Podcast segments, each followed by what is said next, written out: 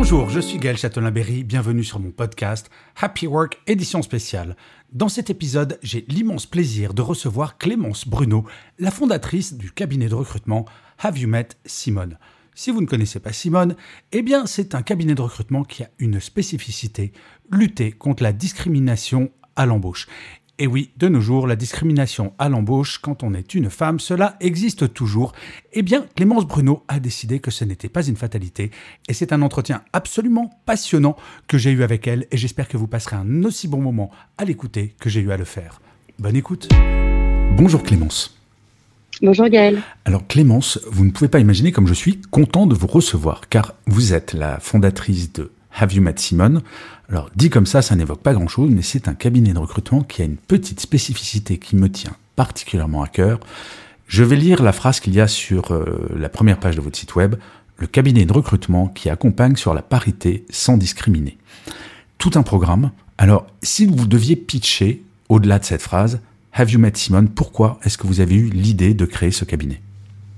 Alors, merci Gaël euh, de me recevoir. Je suis très contente également de venir en parler. Met Simone, ça a été créé il y a deux ans, euh, tout simplement parce que ça fait euh, une petite dizaine d'années que je travaille dans le recrutement, le recrutement à haut niveau pour des cabinets généralistes. Et je me suis rendu compte au bout de quelques années, euh, sept ans très exactement, que je n'avais recruté qu'une seule femme en comité de direction. Ah oui euh, pas parce que je ne voulais pas, évidemment, euh, mais parce que la façon de recruter au sein de ces cabinets et pour nos clients, la façon, je dirais, très traditionnelle, puisque le recrutement ne se réinvente pas en réalité, hmm. euh, ne permettait pas d'ouvrir les recrutements euh, et les postes à des profils féminins. Donc après ce constat, j'ai proposé de créer une offre en interne dans mon cabinet euh, pour euh, ouvrir les postes aux femmes et davantage en fait attirer les candidatures féminines euh, ça n'était pas la priorité du cabinet, ce que je comprends. Voilà, on était dans un grand groupe, hmm. il y avait d'autres sujets à, à, gérer. Et donc, j'ai monté ma propre marque, Aviumat Simone, pour permettre d'une part aux candidates de pouvoir se positionner et d'avoir euh, bah, beaucoup plus de chances en fait de se positionner sur des postes traditionnellement masculins et également accompagner nos clients parce que c'est un vrai sujet, les entreprises à intégrer des femmes sur ces postes-là. Hmm. Postes-là donc dans une logique de euh, recherche toujours un petit peu des mêmes profils, mais on va aussi ouvrir à d'autres profils. Donc en fait, au lieu de discriminer, on va offrir, en plus de l'approche traditionnelle, des alternatives qui sont des candidatures féminines issues d'autres milieux, d'autres secteurs, donc souvent très connexes, mais surtout des profils ultra brillants, ultra adaptables et qui vont venir apporter d'autres choses à ces environnements qui, au fur et à mesure des années et des passages de profils toujours un peu similaire, finalement se sclérose, puisque bah, à un moment, quand on est toujours sur euh, les mêmes types de profils en, en direction, ça manque d'oxygène. Nous, on va proposer des profils alternatifs qui vont venir justement réoxygéner ces directions, proposer d'autres choses. Et alors, c'est reçu comment par les clients? Ça a été euh, difficile au début, euh, difficile de se faire entendre, euh, difficile de proposer aux directions générales je précise parce que les directions des ressources humaines ont toujours été très ouvertes à la démarche. Quand on arrive aux directions générales, c'est tout autre chose, surtout dans les grands groupes, euh, tout ce qui est CAC 40, voilà, les, les, entreprises qui restent un peu traditionnelles, euh, qui sont plutôt leaders de leur secteur, euh, et qui du coup ont un petit peu de mal à se réinventer. Hmm. Euh, ce, qui, ce, qui est, ce, qui, est, dangereux en fait pour, pour eux, puisque pour le coup on a toute une vague de nouvelles entreprises qui ringardisent très vite ce, ce marché-là. Euh, mais du coup, j'ai mis quand même quelques mois réussir à faire entendre la démarche à Vimet Simone et surtout à leur faire comprendre euh, qu'en fait, on ne va pas leur proposer, euh, euh on va pas réinventer le recrutement. On va juste leur proposer ce qu'ils connaissent habituellement et en plus des hmm. alternatives. Donc, ça ne fait que leur ouvrir en fait les chakras sur d'autres types de profils. Mais s'ils sont rassurés à la fin de recruter des profils traditionnels, ils le pourront. Et d'ailleurs, Gaël, ça fonctionne puisque euh, l'année dernière, on a proposé en gros 50% de femmes dans nos candidatures. Euh, et finalement, il y a 60% des candidats recrutés qui ont été nos profils féminins. Donc finalement, une fois qu'ils rencontrent ces profils féminins, ça fonctionne.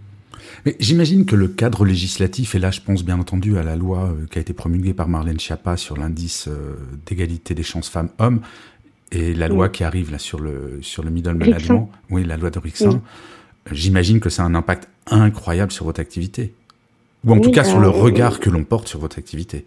Oui, exactement. Ah, on, a quand même eu euh, là-dessus le, nez fin, puisqu'en fait, moi j'ai créé la structure, on n'en parlait même pas. la loi Rixin n'était même pas en début de discussion. Hmm. et une année et demie après que j'ai commencé à, à, travailler sur le positionnement d'Aviomet, créer la structure, etc., en décembre 2021, la loi Rixin est votée. Et là, on vient dire aux grandes entreprises, euh, aujourd'hui, euh, dans le CAC 40, on a 23,5% de femmes en COMEX et CODIR. Demain, il faut arriver à 40%. En 2030. 2030, ça vient très vite. Bien sûr. Donc effectivement, euh, gros coup de pouce pour nous. Notre politique n'a jamais été de venir auprès de nos clients en disant attention, on va vous taper sur les doigts, euh, vous avez cette loi, vous avez des quotas à mettre en place. Mais c'est vrai que du coup, on a une oreille un peu plus attentive, il faut le dire, des directions générales.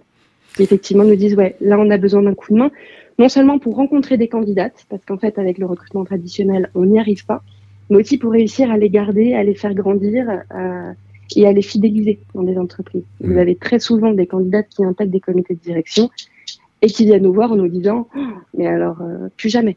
Euh, après ce que j'ai vécu dans, dans, cet environnement beaucoup trop euh, euh, dur, où j'ai, en fait, je n'avais pas ma place dans un environnement trop masculin, plus jamais. Hmm. C'est là-dessus aussi qu'on accompagne ces directions générales. Mais je vois sur votre site, vous dites que la parité permet d'augmenter la performance jusqu'à 20%. Vous expliquez ça comment?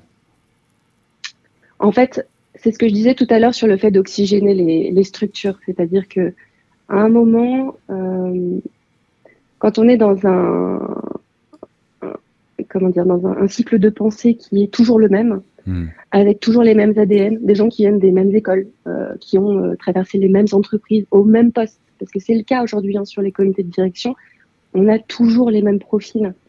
Au bout d'un moment, euh, quand on ne se réinvente pas, le marché nous tue.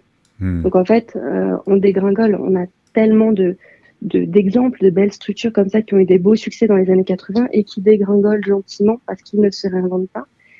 Euh, le fait de féminiser, c'est le fait d'apporter euh, des, des, nouvelles, euh, des nouveaux profils issus d'autres environnements, qui ont vu d'autres choses. Une directrice marketing, là, récemment, qu'on a intégrée sur l'industrie automobile, qui venait de la grande conso, qui venait de l'agroalimentaire, bah, évidemment, euh, elle réinvente complètement tout le marketing de la marque. Bien sûr. Euh, par rapport à quelqu'un qui arrive, qui est plutôt issu de métiers de l'ingénierie, qui ensuite, qui, qui, a toute une autre vision de l'industrie automobile. Donc, c'est en ça qu'en fait, intégrer de la diversité en général et des profils féminins augmente naturellement la performance. Mais je vais être, je vais, j'ai toujours une question, pas provocatrice, mais un petit peu, euh, qui va gratter un petit peu. Là, avec l'exemple que vous me donnez sur la directrice marketing qui passe de la grande conso à l'automobile, est-ce que l'aération dont vous parlez vient du fait qu'enfin on décloisonne un petit peu les secteurs, parce que c'est vrai qu'on a tendance à recruter quelqu'un qui a 10 ans d'expérience exactement dans le même secteur pour faire le même métier. Euh, est-ce que ça vient pas plus de ça que du genre? Alors, je sais, je suis méchant. Euh, non, non. En fait, vous avez raison. Euh, nos clients, quand ils nous donnent un brief de, poste, ils vont nous dire voilà, on est dans l'automobile, on fait du marketing, on a des gens qui sont issus de telle et telle et telle école, ça existe encore. Hein. Donc, on veut quelqu'un issu de telle école avec 20 ans dans l'industrie automobile qui fait du marketing. Hmm. la façon traditionnelle de recruter, et qui rassure le client, c'est d'aller sur une logique de, de, clonage en fait. Donc, monsieur le client, eh ben on va vous proposer trois personnes qui sont en général du coup euh, des hommes, hein, puisque bah, sur ces diplômes-là, dans ces années-là, il n'y avait pas beaucoup de femmes. Euh, donc on propose ces profils-là qui du coup sont plutôt des profils masculins. Et en fait, le fait d'aller sur euh, des profils féminins et de leur dire, par contre, en plus de ça, on va vous proposer 50% euh, de la shortlist seront des femmes d'industrie connexe ou en tout cas euh, qui ont les compétences pour apporter d'autres choses, etc., ça ouvre du coup à d'autres secteurs. Et là, vous avez tout à fait raison. En fait, c'est une voie d'entrée.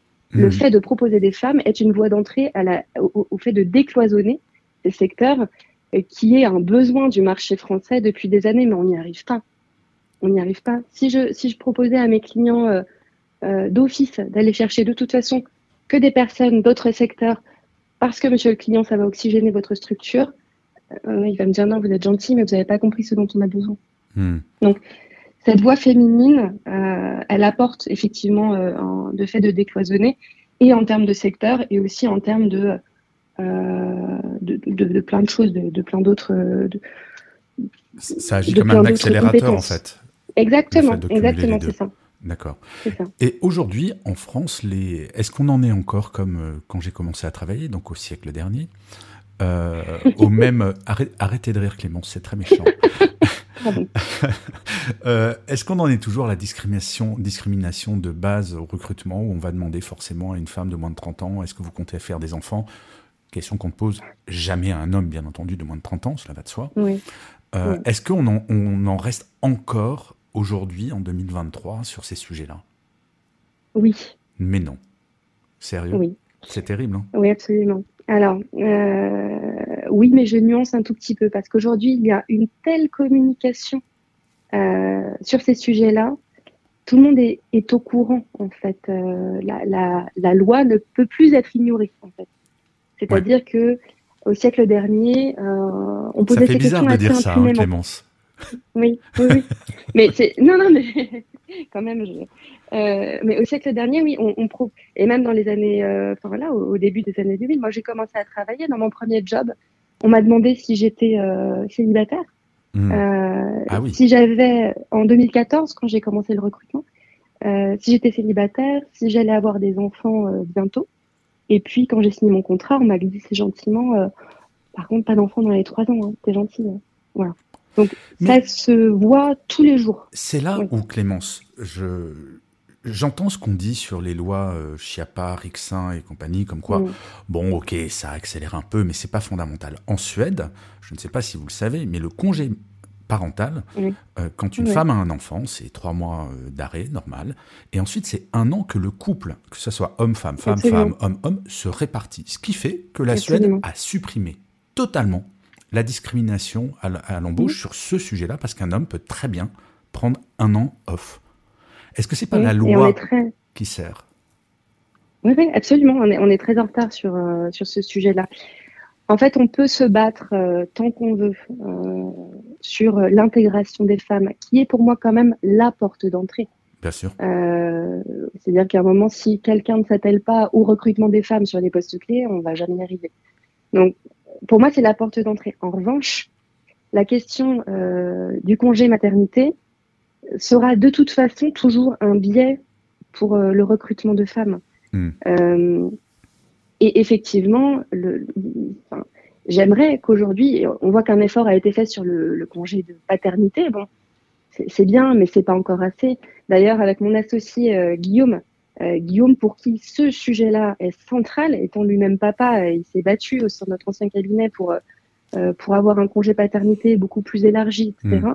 Et lui sera porteur de euh, cette mesure pour le recrutement de nos, de nos consultants euh, dans les prochains mois ou les prochaines années.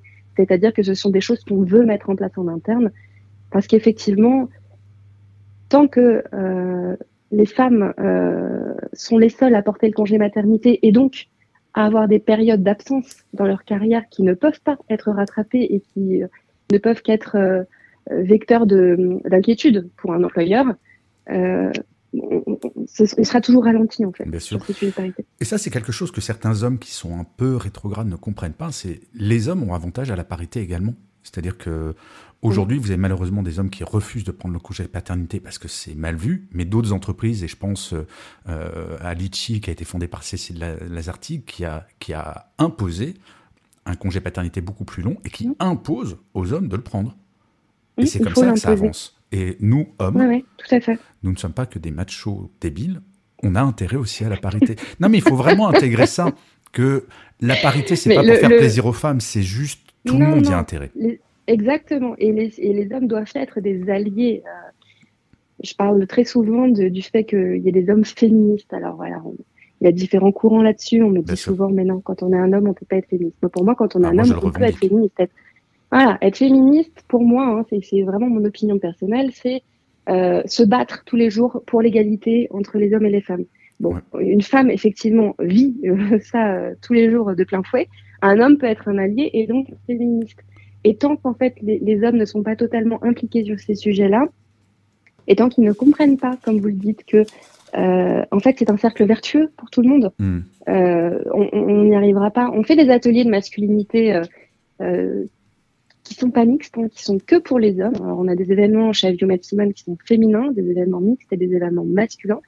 Et mon associé Guillaume porte ces ateliers de réflexion sur la masculinité et qu'est-ce que la masculinité aujourd'hui, en 2023, avec un partenaire. Euh, ce qui fait quoi Je ne sais pas si vous aviez vu cet article absolument horrible, cette interview de Vincent Cassel qui expliquait ce que c'était d'être un homme aujourd'hui.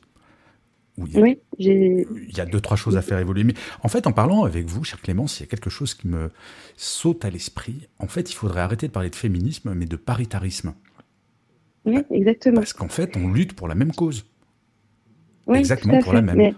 Moi, j'ai envie que mes fils, si jamais ils ont des enfants un jour, ils puissent avoir un congé paternité de la durée qu'ils souhaitent, quasiment.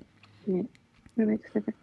Non, c'est hyper intéressant. Est-ce que, est que vous sentez, au-delà de, des obligations euh, légales, j'ai quand même le sentiment que les choses évoluent dans la perception. J'imagine qu'on vous prend très au sérieux en tant que cabinet de recrutement, qu'il y a la cerise sur le gâteau euh, de la parité, mais c'est une cerise sur le gâteau.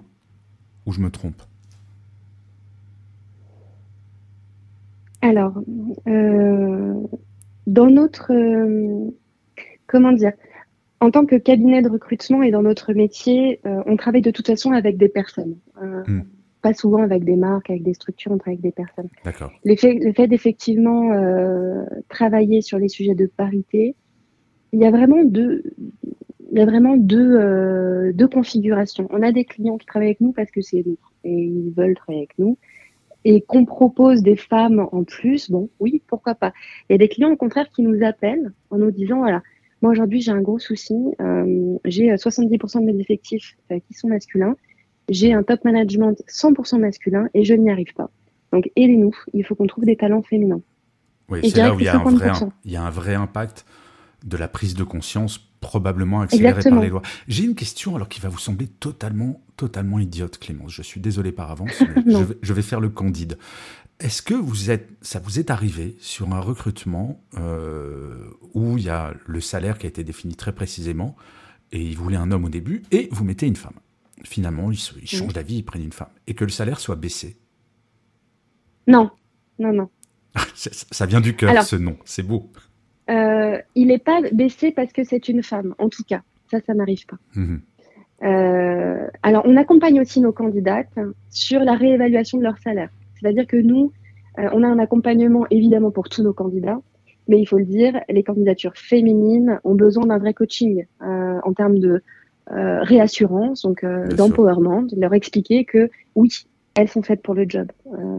une femme va pas se positionner sur un poste à moins d'être à 110% des compétences demandées. Un homme, c'est 70%. Oui, oui, c'est terrible. Bah, on a une autre opinion de nous-mêmes, les hommes. Hein. Bah, c'est notre culture. C'est-à-dire que euh, les hommes ont grandi comme ça, les femmes ont grandi comme ça depuis, euh, depuis toujours. ce sont des choses qu'on essaye de corriger à notre niveau avec les femmes, en tout cas. Euh, leur redonner confiance. Et ça fait partie aussi, la réévaluation du salaire fait partie de ce coaching intégral. Donc en fait, nous, on a une vision très simple un niveau de, de, de, poste égale un salaire. Euh, le salaire du départ du candidat ou de la candidate n'a pas à rentrer en compte. Hmm. C'est-à-dire que si on ah, a une candidate voilà, qui est à X euh, et l'autre qui a 30% de plus, euh, qui, si ils se positionnent sur le même poste, ils doivent avoir le même niveau de rémunération. D'accord, donc en fait, vous, vous permettez aussi de rééquilibrer le, le déséquilibre actuel entre la rémunération entre les hommes et les femmes, c'est top. Oui, absolument, mais ça, ça fait partie du, du, travail global on se dit que de toute façon, et c'est le discours auprès de nos clients hein, qui est assez simple, si une femme intègre un poste de direction et qu'elle se rend compte au bout de trois mois qu'elle est payée 30% moins que ses collègues qui font exactement la même chose, elle restera pas. Bien sûr. Non, mais c'est hyper intéressant parce que ça veut dire aussi que j'imagine que vous demandez de recevoir des CV, des candidatures, etc.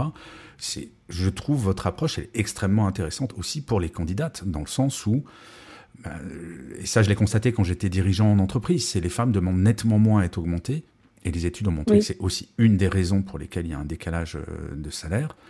Euh, donc vous, vous arrivez comme un point d'étape qui permet de rééquilibrer ça. Donc c'est euh, top. Mesdames, mesdames les auditrices de Happy Work, envoyez vos CV à Clémence chez Have You Met Simone. Ah non, c'est top. C'est vraiment, c'est très intéressant d'avoir cette démarche et c'est pas uniquement de filer une bonne candidate parce que c'est une femme, mais c'est aussi d'intervenir sur euh, bah, son positionnement, sur euh, son rapport euh, au plafond de verre, son rapport à l'argent, Mm. son rapport à toutes ces choses-là. Alors, on va arriver vers la fin de, de cet entretien. Clémence, il me reste encore une ou deux questions. Pourquoi Have You Met Simone? Pourquoi ce nom? Eh bien, euh, Aviomet Simon, c'est l'alternative en fait. C'est OK. En gros, Gaël, quand je rencontre un client, je vais dire OK, bon, j'ai compris. Le profil que vous voulez, c'est Jean-Michel. Voilà. Donc Jean-Michel, j'en ai des tonnes. Vous allez la voir. Est-ce que tu as rencontré. Simone? Et voilà. En Excellent. revanche, vous aurez quatre Jean-Michel, il n'y a pas de souci. Mais Aviomet Simone, c'est ma Simone. Elle, vous allez la rencontrer et vous allez avoir un coup de cœur. Je peux, je peux Oh, vous j'adore. l'assurer. Elle est jolie comme explication. C'est original en tout cas. Alors, Clémence, là, nous arrivons vraiment à la fin de cet entretien et traditionnellement, je pose toujours une question à mes invités de savoir quel est leur mantra ou leur citation préférée, nous expliquer pourquoi ce choix. Avez-vous une citation ou un mantra préféré? Oui, absolument. C'est une citation d'Einstein, pour être modeste. Ah bah oui, do- donnons dans le simple. Une- Voilà, c'est une citation que j'adore. La folie, c'est toujours, c'est de faire pardon toujours la même chose et de s'attendre à un résultat différent. Hmm. Et ça colle parfaitement à- aux années de recrutement que j'ai pu vivre et à ce que j'explique à mes clients. C'est-à-dire que euh, on ne peut pas à un moment euh, se poser la question de euh, d'une situation, de où on en est, de pourquoi on en est là, de pourquoi on n'y arrive pas, si on ne change pas les choses à la base. Bien sûr. C'est ce que je propose. Bah, en tout cas, Clémence, merci beaucoup pour cet entretien. C'était passionnant. Je vous souhaite plein de succès avec euh, votre cabinet. C'est passionnant. Merci beaucoup, Gaël. Merci de vous impliquer. Merci d'une certaine manière d'être militante aussi pour cette belle cause qu'est la parité. Parce que c'est en agissant et pas uniquement en parlant qu'on fait bouger les choses et vous faites bouger les choses. Donc un grand bravo Clémence. Je vous dis à très bientôt. Je vous souhaite plein de succès et surtout prenez soin de vous. Au revoir Clémence. Merci, Gaël. Au revoir.